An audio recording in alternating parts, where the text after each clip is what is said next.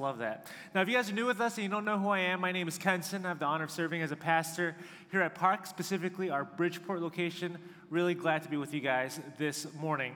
Today, we start a new sermon series in the book of Exodus. It is a masterpiece story of how God saves his people from Egyptian oppression and delivers them to himself. Now, as we go through this book and as we go, chapter by chapter, we're going to be reminded of two things over and over again. The first is this, is that we're going to be reminded of our story. That just like how the Israelites experienced oppression from the hands of Pharaoh, we too will experience oppression because of sin. That as we see the Israelites wandering through the wilderness, whining, complaining, and disbelieving, we will see ourselves in that. That when we see the Israelites are tempted to go back to their old way of life because following God is too hard, we'll see ourselves in that. And when we see Moses trying to find every excuse not to take a courageous step for God, we will see ourselves in that. It's in the story of Exodus, we will see our story and our struggles. But it's also in the story of Exodus we will see a greater story, the greatest story, and it's the story of the cross. You know, after Jesus resurrects, he meets with two of his disciples on the road to Emmaus in Luke chapter 24, hiding his true identity from them. And as he talks with them, the disciples share about the struggle that they're having to make sense of everything. Jesus was supposed to be the Messiah, but why did he die? And now we're told that the tomb is empty. What is going on? So, to explain this, Jesus opens the Bible and says, Every story you've ever read, every verse you've ever memorized, every, every law you've obeyed has always been about me. Luke chapter 24, verse 27, let me show it to you. This is what Jesus did. And beginning with Moses and all the prophets, he interpreted to them in all the scriptures the things concerning himself. When it says beginning with Moses, it means the first five books of the Old Testament that Moses wrote, which includes Exodus. Jesus is saying that when you read the Exodus story, it is pointing to me, it is pointing to the cross, it is pointing to eternal salvation, that the book of Exodus foreshadows the story of Christ. For example, when someone sees a shadow, they don't say, Oh, that's it. I've seen everything that needs to be seen. A, tourist doesn't go to downtown, and when they get to downtown, they see the shadow of the Willis Tower and say, Family, we've made it. Here it is. Let's take a picture with the shadow.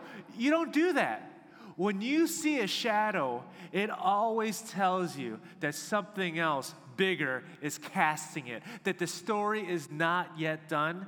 It's in the story of Exodus, Jesus cast that shadow.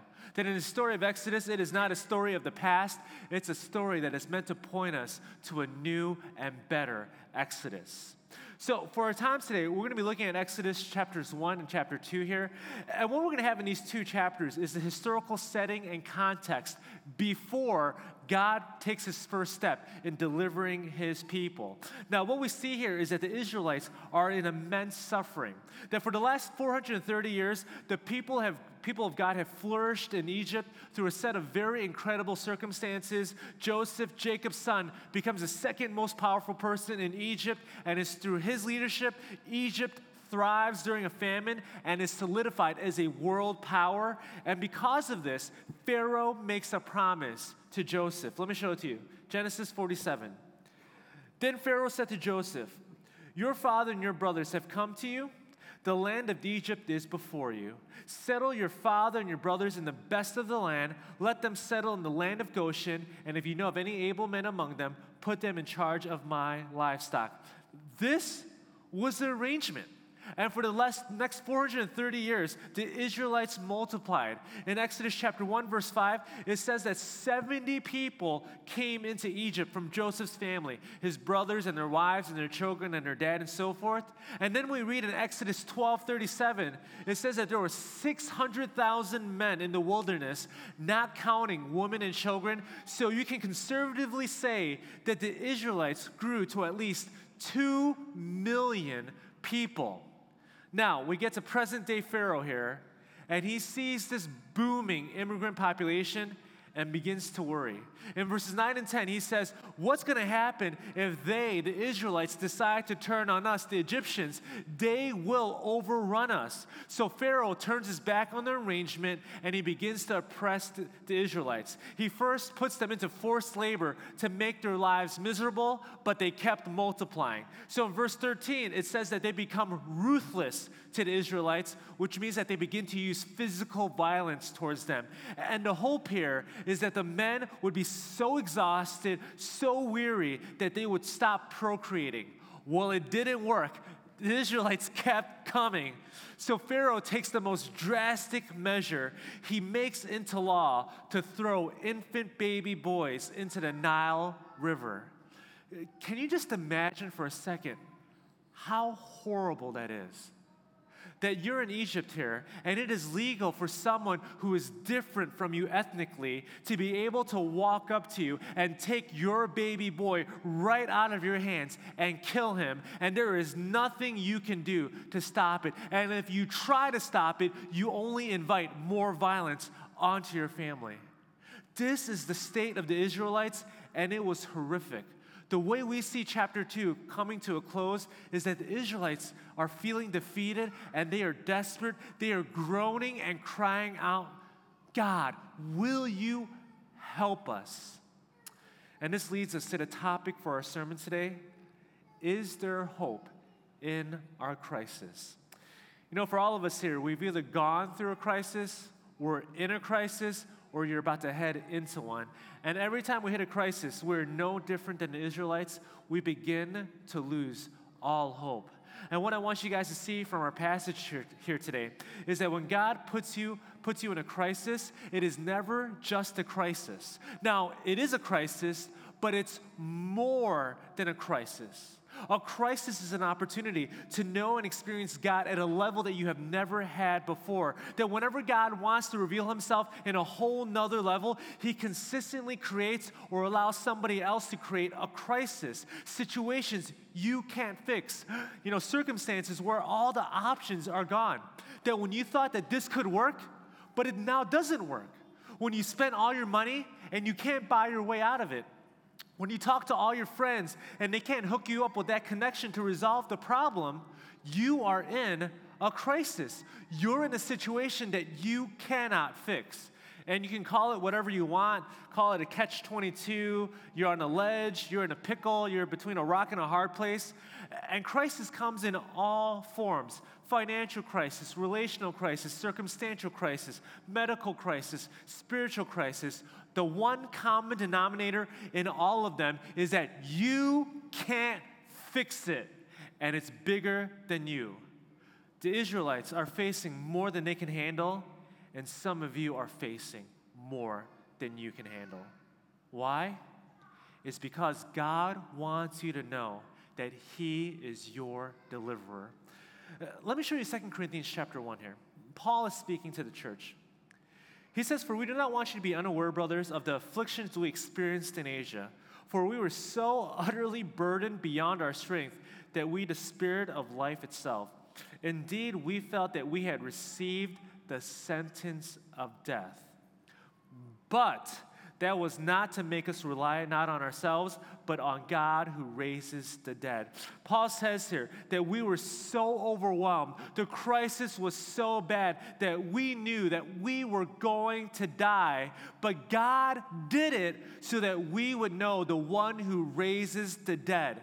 That it was only through death could Paul learn what it meant to be resurrected when God brings a crisis, it is always more than a crisis. It's for you to see Him in a way that you've never seen Him before. It's for you to see Him and want Him as your deliverer. You know, for the time that we have here today, I want to give you three reasons for hope in our crisis and how you can see God as deliverer from our text. Here are three points. So let me show it to you. First, God's deliverance is secure through His sovereignty. Second, God's deliverance can be accomplished through anyone. And finally, God's deliverance is greater than our disobedience. So, first, God's deliverance is secure through his sovereignty. Now, sovereignty is just a really big word for how God is powerful and in control of everything. Now, it's interesting that in our story that the name of God rarely ever comes up. It first comes up in chapter 1, verse 17, and at the end of chapter 2. And these are two very long chapters covering years and years of Israel's history, and God is only mentioned twice. And this is done because it's meant, it's meant to make you ask a question Is God even here? Is God present in this? With all this suffering, oppression, violence, and murdering that's going on, is God going to show up or not? What the author is doing here is teaching through silence that just because it's quiet does not mean that God is not busy at work. Instead, he is setting the stage ready for the big show. You know, it's kind of like going to a live theater or play. You get there 15 minutes early, you sit down, and you sit there, and there's really nothing going on. You know, you just see a big curtain and a stage, and that's about it. And from the outside, that's what it looks like. But if you have a chance to take a peek behind the curtain, you notice that it's anything but quiet that the actors are rehearsing their lines, dancers are nailing their steps, production teams are doing the audio and video checks, directors are giving last minute coaching tips, costume designers are doing last minute touch ups. Right behind this curtain is a madhouse of activity this is the best way I can picture chapters one and two. That it might not look like much is happening, but God is working everywhere. That when God seems most hidden, He's not. When God seems most absent, He's not. He is working for good and justice behind the scenes, even in the worst of tragedies. Let me just show you a couple of ways that we see this directly from our passage. First, you know that God is working because the Israelites can't stop multiplying, okay? Exodus 1 7 says, The people of Israel were fruitful and increased greatly they multiplied and grew exceedingly strong so that the land was filled with them. You know, what makes verse 7 notable is that the language used here is almost word for word for the creation mandate that God gives to Adam and Eve. And let me show it to you side by side Exodus 1 7 and Genesis 1:28. Notice fruitful, multiply, fill. This is not an accident. The author, Moses, here, is pointing us to a greater promise here. In addition, in Genesis 15, God makes a promise to an almost 100 year old Abraham, and he tells him that your descendants, the Israelites, will be as numerous as the stars 70 people to 2 million people. God is in control, He is working His plan. You know, we also see this in the suffering of the Israelites because it did not catch God off guard. When God makes the promise to Abraham that his descendants would be great, he also knew that it would come with much difficulty. Genesis 15 says this The Lord said this to Abram as he made the promise Know for certain that your offspring will be sojourners in a land that is not theirs and will be servants there, and they will be afflicted for 400 years. Egypt. But I will bring judgment on the nation that they serve, and afterward they shall come out with great possessions. 200 plus years before the Exodus, God already knew how this was all going to play out. The suffering was not something outside of his plan, suffering and crisis was the very path God was going to use to bring deliverance and to show his name was great. And finally, one more example is that we see God at work because Pharaoh keeps failing. He, he just can't do it right. He keeps failing. That as hard as Pharaoh tries, he can't stop God's will. The more Pharaoh tries to enslave a nation, the more the Israelites grow. The very edict that he gives to have every little infant boy killed, God uses that edict to have Moses adopted into his very home by his daughter. That the very deliverer of Israel, the one that would bring a future Pharaoh to his knees, was now living under his roof, roof, and Pharaoh could not stop it. That he thought that through economic oppression, taskmasters, violence, that he could exert his will. But every time Pharaoh acted, he was only accomplishing the purposes of God. Do you guys see? In chapters 1 and 2, we might not hear much about God. Oh, but his presence is felt everywhere. Now, what does this mean for us?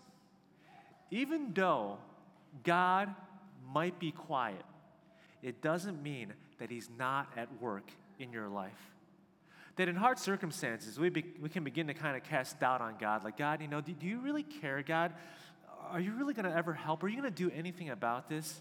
If we see anything from our verses here, just because we can't see it doesn't mean that God's not working. That sometimes the reason He hasn't answered my prayers or taken my problems away is because He has something else in mind. That maybe there's an idol to confront. Maybe He's bringing about maturity in our lives. Maybe a sin to confess. Maybe He is preparing me for a greater promise that I can't even imagine. When God is quiet, it's never an accident. He is sovereign, He is working behind the scenes. So, if this is true, here's the challenge for us Are we willing to trust and wait on Him? You know, the Exodus story is a story of divine deliverance, but it didn't happen overnight. It took centuries, it took many lifetimes. And I know that some of you sitting here, that just sounds ridiculous because we come from a culture of immediate desires, immediate information, immediate entertainment. When everything in culture tries to make everything easier and faster, that this is what's better, this is what's good. But I want to let you guys know that God often works on a much different timetable. That for God, waiting is not wrong. In fact, waiting is the very way He prepares us. Will you trust that He is powerful, loving, and capable? And will you believe that even though you can't see what He's doing, that He is working for your good and for His glory? Deliverance will come. If not in this lifetime, it will come in the final and glorious reign of Jesus Christ in a new heaven and new earth. That is our ultimate hope. Our deliverance is secure in His sovereignty. Here's the second reason for hope in crisis deliverance can be accomplished through anyone, through anyone. So, Pharaoh here, he ramps up the suffering of the Israelites. He moves from forced labor to violence to murder. And he approaches the midwives in verses 15 to 16 and tells them to kill the Hebrew baby boys. That these midwives were most likely chief midwives who oversaw all the other Hebrew midwives, right? There's a two, two million people. That's a lot of babies, right? So they probably oversaw them all. And Pharaoh is just saying, in kind of a very discreet way, when you help give delivery, when you help give birth here, just make up a story cause an accident, just say, you know what, the, the, the, baby didn't survive, and try to control the population that way. Well, the midwives would not do it. In verse 17, but the midwives feared God and did not do as the king of Egypt commanded them, but let the male children live. So, what happened here is eventually years pass, and the Pharaoh and his council, they look out and they say, Whoa, there's a lot of, there's a lot of Israelites going on and there's a lot of baby boys running around here. What is going on here? And they go, and Pharaoh goes back to the midwives, and the midwives say in the text, Oh, you know what happened is that these Hebrew women, man, they're popping out faster than we can get there. Sorry, there's nothing we can do. And Pharaoh knows right away a quick one has been pulled on him, and he just done loses his mind, and he makes a very evil edict. Any male Israelite that's born must be thrown into the Nile River to die. And it's because of this edict, a Levite woman has to sacrifice her baby. She's had this baby for three months, but if you guys have had babies, at a certain point, the cry, like, there's nothing more you can do. Like, you're, you're gonna find out that you have a baby here. So, this Levite woman sacrifices her baby, or so it seems. That by chance here, that this baby is put in a basket right next to where the Pharaoh daughter bathes. And this Pharaoh daughter decides to keep the baby and to call him Moses. And when this happens, it just so happens that Moses' sister hops out and says, Do you need someone to help you nurse, nurse that baby? I have the perfect person for that. And it's Moses' mom. And what ends up happening here is that Moses is raised by his own family, and Pharaoh pays for the entire thing. Again, the more Pharaoh exerts his will, the more he is accomplishing God's plan. And what I want you to see here is that the heroes of our story are all women. They are all women, all five of them. The two midwives, Moses' mom, Moses' sister, and the Pharaoh's daughter. That all of them looked to Pharaoh's edict and said, No, we're not going to do it. Now, what makes this so notable is because these ladies in that society and culture would not have been considered strong in the world, but weak and lowly. That they would not have been in positions of power and influence, yet God used them to bring about His deliverance. Now, how can we have hope in this? It's because when God brings deliverance, He can do it in the most unlikely of ways and use the most unlikely of people. And He does this to show you that He is not limited or bound in any way, that He can use anyone to carry out His plan, that in His deliverance, the only condition is on one person, and that's just on Him. So, so for example, when you look at the moments of crisis in your life, right? When I look at the moments of crisis in my life, sometimes it seems like it's the most random people that come to save the day, or, sometimes God uses you to save someone else's right life. That on the outside, this all looks like one big happy accident, but it's not. It's God working to bring about deliverance. Uh, let me just give you two stories here. Uh, first, many years ago, as a church, we decided to have a men's retreat here in the city, and we thought that it would be great on a Saturday morning to do a five mile run. I have no idea why that was a good idea, but we decided that, you know what, let's wake up at 5.30 a.m. This would be a great bonding experience, so let's just go ahead and run. So all of us run, and the final stop was at the lake shore, okay, at 31st Street Beach. So we stopped there, but then we realized that we're missing two guys, Mark Hamster and Hap Potter. He comes to this location right here. Now, these guys are pretty fit. Mark's an army guy. And we're like, are they really that slow? Like, what's going on here, right? And for 45 minutes, they are nowhere to be found. Finally, they catch up to the group, and we were like, what happened? So they tell us this story that they said that them being actually the fastest people in the group decided to stay in the back to make sure we didn't quit. They stayed in the back, and they said that as they were running, they noticed that in museum campus that there was a six-year-old boy at 6:15 a.m. all by himself crying. And when, they, and when Mark and Hap went up to this child and said, Hey, where's your parents? What's going on here? I don't know where they're at. I lost them. So Mark stays with the, the six year old kid, and Hap runs three miles, not messing around. He runs all over museum campus. He runs all around the lake trying to find the parents. And for half an hour, he could not find them. That, that's how lost this kid was. And finally, as Hap's running, he sees a family crying and frantic and losing their mind. And he's like, I know exactly who they are. So he goes to the family and says, You know, are you missing a six year old boy? And they're like, Yes, we can't find him. We called the police. We don't know where he's at. And Hap and Mark are able to bring the family back together. Now, let me just say a random retreat on a random run with a bunch of random guys seeing a random kid at a random time, and deliverance happens. Nothing is ever random with God. Here's, here's another story. You know, when my wife had our first miscarriage, our faith took a really big hit that we were sad, we were angry, we were heartbroken. And, and that first Sunday, when we can get our, when we can actually get ourselves to church, we could barely do it. And when we got there, we could not feel anything but anger and hurt. And the worship leader decides to go up there, and the very first song this person plays, I don't even remember if it was a, if it was a male or female, like we're just so lost in the moment, was Blessed Be Your Name. And this is a song that we've sung hundreds of times before, but this time, the words had a weight that we have never felt before that the chorus goes like this.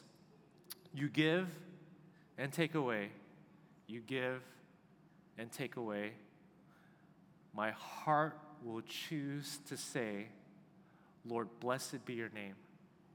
My wife and I could not muster the ability to sing those words, but the church, they sang the words of truth over us so that we could hear it that the worship leader perfectly chose that song out of hundreds of song, songs to play that morning to serve the church. That the band got up early that morning to practice the song, to play it well so that we can sing it well. No one that morning knew the kind of burden and baggage that we were bringing to church. They weren't expecting it, we weren't even expecting it, but God used it all.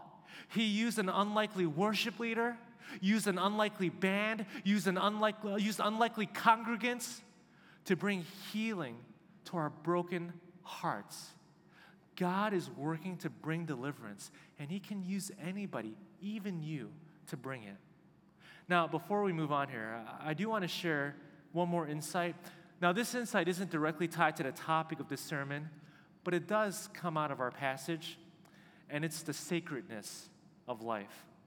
You know, I know that you guys talked about this in length last week, but as you guys already know, that there has been a lot of heated and passionate debates around abortion, an issue that has brought me and a lot of my peers to tears. And this, and this past week, a bill was passed to make Illinois one of the most progressive states around abortion.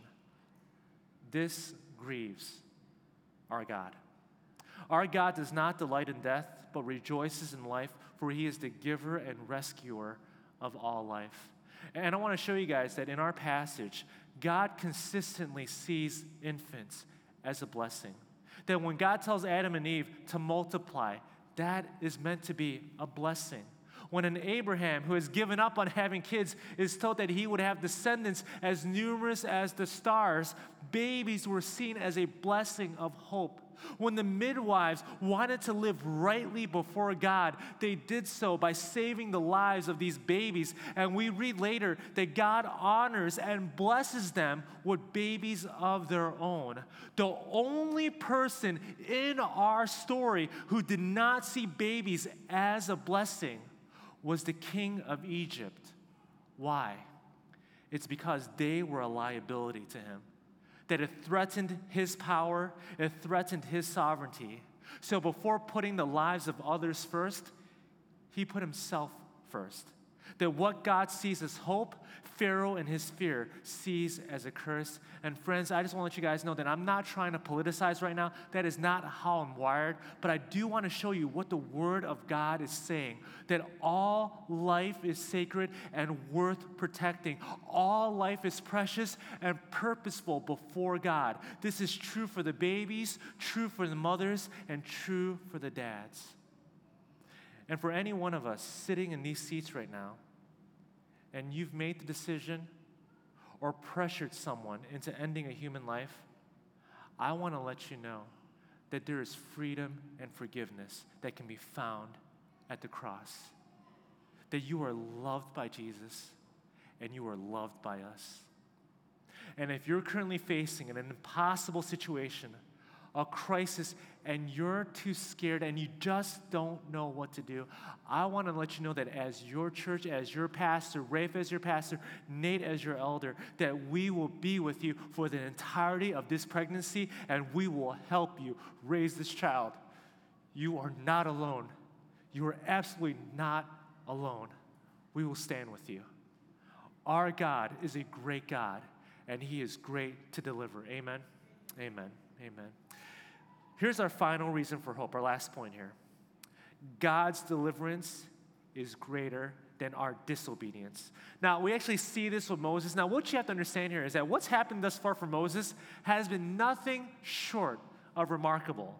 That the Israelites are flourishing, that even when things are turning sideways, they're multiplying. When Moses should have died, God protects them through these incredible women. And it's during this season of growing up, Moses receives some of the best training and upbringing to become the rescuer of the Israelites. First, keep this in mind when Pharaoh's daughter decides to say Moses can be nursed by his mom, it meant that the next five to eight years of Moses' life, he learns what it means to have a Hebrew culture. He learns what it means to have a Hebrew identity. But then after that, he grows up in the Pharaoh's house as a prince of Egypt. And when he's part of Pharaoh's house, he has access to the world's best education and training. None of the Israelites would have had this, but because Moses was ordained by God to have this, he has the best of both worlds. That right now, Moses is a man who's a Hebrew, and he's also a man who's been trained as a general. He is set up for this. In, in verse chapter 2, verse 11, it says that Moses walked out to see the burdens of his people. Do you know what this means? He identified himself as a Hebrew. He had compassion on his people. He saw he was angered by the injustice. Up until verse 11, Moses here, he is set up to be Israel's great deliverer. But in verse 12, he done screws it all up, okay? Screws it all up. In verse 12, in frustration towards injustice, it leads him to rage, and he kills an Egyptian who was beating a Hebrew. And the next thing you know, gossip spreads and everyone knows, including Pharaoh. So Moses, who was in this position of influence and change, is now a fugitive on the run. He runs to Midian, a couple of days from Egypt, and in Midian, Midian he finds a wife, has a kid, and it says in the text that he's content he's, he's done. He's like, ah, this is good. This is as good as is going to get. The next time we see him is in chapter 3, verse 1, where he is now 80 years old and taking care of sheep. Moses was a man who had everything. He was set up to be the hero, but he was anything but. That instead of leading people, he was shepherding sheep. Instead of being this young and charismatic and vibrant leader, he's 80 years old and looking towards the tail end of his life in the wilderness. Moses, on paper here, has screwed it all up. And worst of all, because of him, his people continue to suffer. Hope is dying. Now, when we think about our lives here and how crisis comes in, now sometimes it comes in because of the sin of others. And sometimes, oftentimes, it comes because of the sin that, that we do. That we say things that we shouldn't say, we look at things we shouldn't look at, we do something that we shouldn't do. And just like Mo- Moses, it brings our life to a full stop. That we see this mistake that we've made and we think to ourselves, I'm done. That Moses is thinking, I'm done. But here's the good news of our passage here God wasn't yet done with him that if you think about the theater analogy, that the show wasn't coming to an end here, the show was just about to begin. Because you see here that the 40 years in the desert of Midian was not a waste, it was a time of preparation. That God knew that in order for Moses to lead Israel to freedom, he had to grow up. He needed the emotional maturity to do it. Now, now notice this though that Moses here, he was incredible. He was a man of justice. That when he saw an Egyptian beating a Hebrew, he got involved. The next day, he sees two Hebrews fighting. He gets involved. He runs to Midian, sits by a well, and sees, sees the daughters of Jeth- Jethro being harassed by these shepherds. He gets involved. Moses is a man of justice. He's a defender of people. That is awesome. You want that from a general. But Moses was also too prideful and arrogant and had no control over his temper. God needed to mature him into the leader that he needed him to be. He needed to mature him into a leader that the Israelites would follow. Now, what does this mean for us? Sometimes it takes a long time for God to get us ready. You know, don't think that God is wasting your time. Just because your life is not where you think it is, God is sovereign and He's up to more than you can ever know. And oftentimes, the people God uses most powerfully are the ones He has put in the wilderness first. God's deliverance is greater than our disobedience. All the good, bad, and ugly in Moses' life, God was able to weave into exactly what he needed to happen. Romans 8:28 says this. And we know that for those who love God, all things work together for good for those who are called according to his purpose. What this verse means is that we can't mess up our lives when we give it to God because it's not ours anymore. It belongs to him. That we cannot out sin grace and we cannot see our failures as being the final thing because even God uses our failures to make us more like Jesus. Friends, just because you're in the middle of the story, in the middle of a hard season, in the middle of a crisis, it doesn't mean that you should despair and lose hope. Look at what God is going to do with Moses. That this guy who is 80 years old, his best days are not behind him, his best days are yet before him. His greatest days of influence for God's purposes is still yet to come. The same is true for you. God's deliverance is greater than our disobedience and our crisis. Amen? Amen. Now, what's an application? Uh, let me just give you one application as we wrap up. Pray for deliverance. Pray for deliverance. At the end of chapter 2, the Israelites are doing just that. They're groaning and they're crying out for help and asking God, help us. God, are you there? God, please step in. And they're wondering, God, are you going to do anything? The answer is absolutely yes. When we pray for deliverance, He hears every cry. Uh, look at chapter 2 again, verses 23 and 25. Look at how this opening narrative, this opening historical context and setting ends. During those many days, the king of Egypt died, and the people of Israel groaned because of their slavery and cried out for help.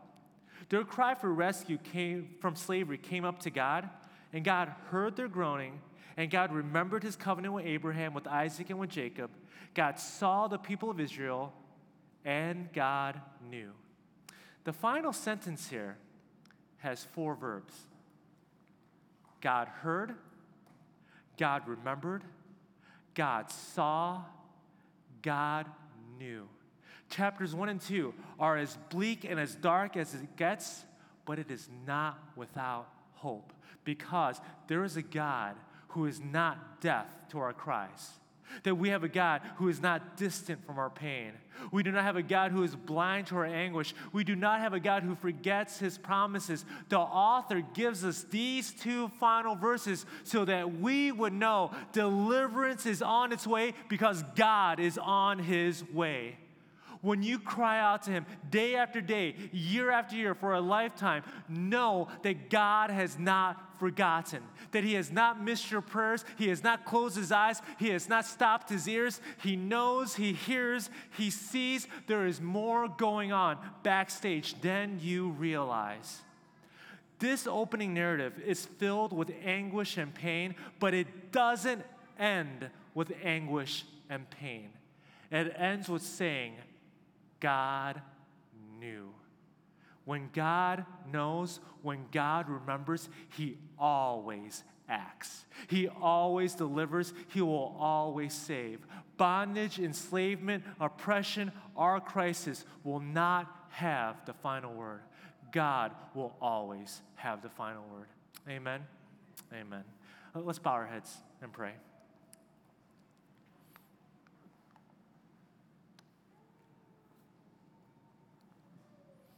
Father God, some of us here in this room today that we have been in a crisis, we're in a crisis, or we're about to head into one. And Father, in those moments, it can shake our lives like nothing else can. And God, I do pray and I would ask that you would help us, Lord, to see that you are the one that is holding us strong. That, Father, that you are the one that's going to endure, help us to endure to faithfulness. And Father, I really do ask and pray that God, that God, that with deliverance, that God, that in this work that you're going to do, that God, that you would help us, Lord, to see you working behind the scenes. That even though sometimes it can seem so quiet, it can seem so silent, God, you are always at work. Father, we thank you that in all that we're talking about here, Lord, it points us back to Jesus Christ, our great deliverer, the one who goes on the cross and takes our sins on our behalf. So, Father, we thank you for him.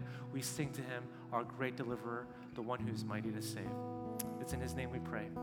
Amen.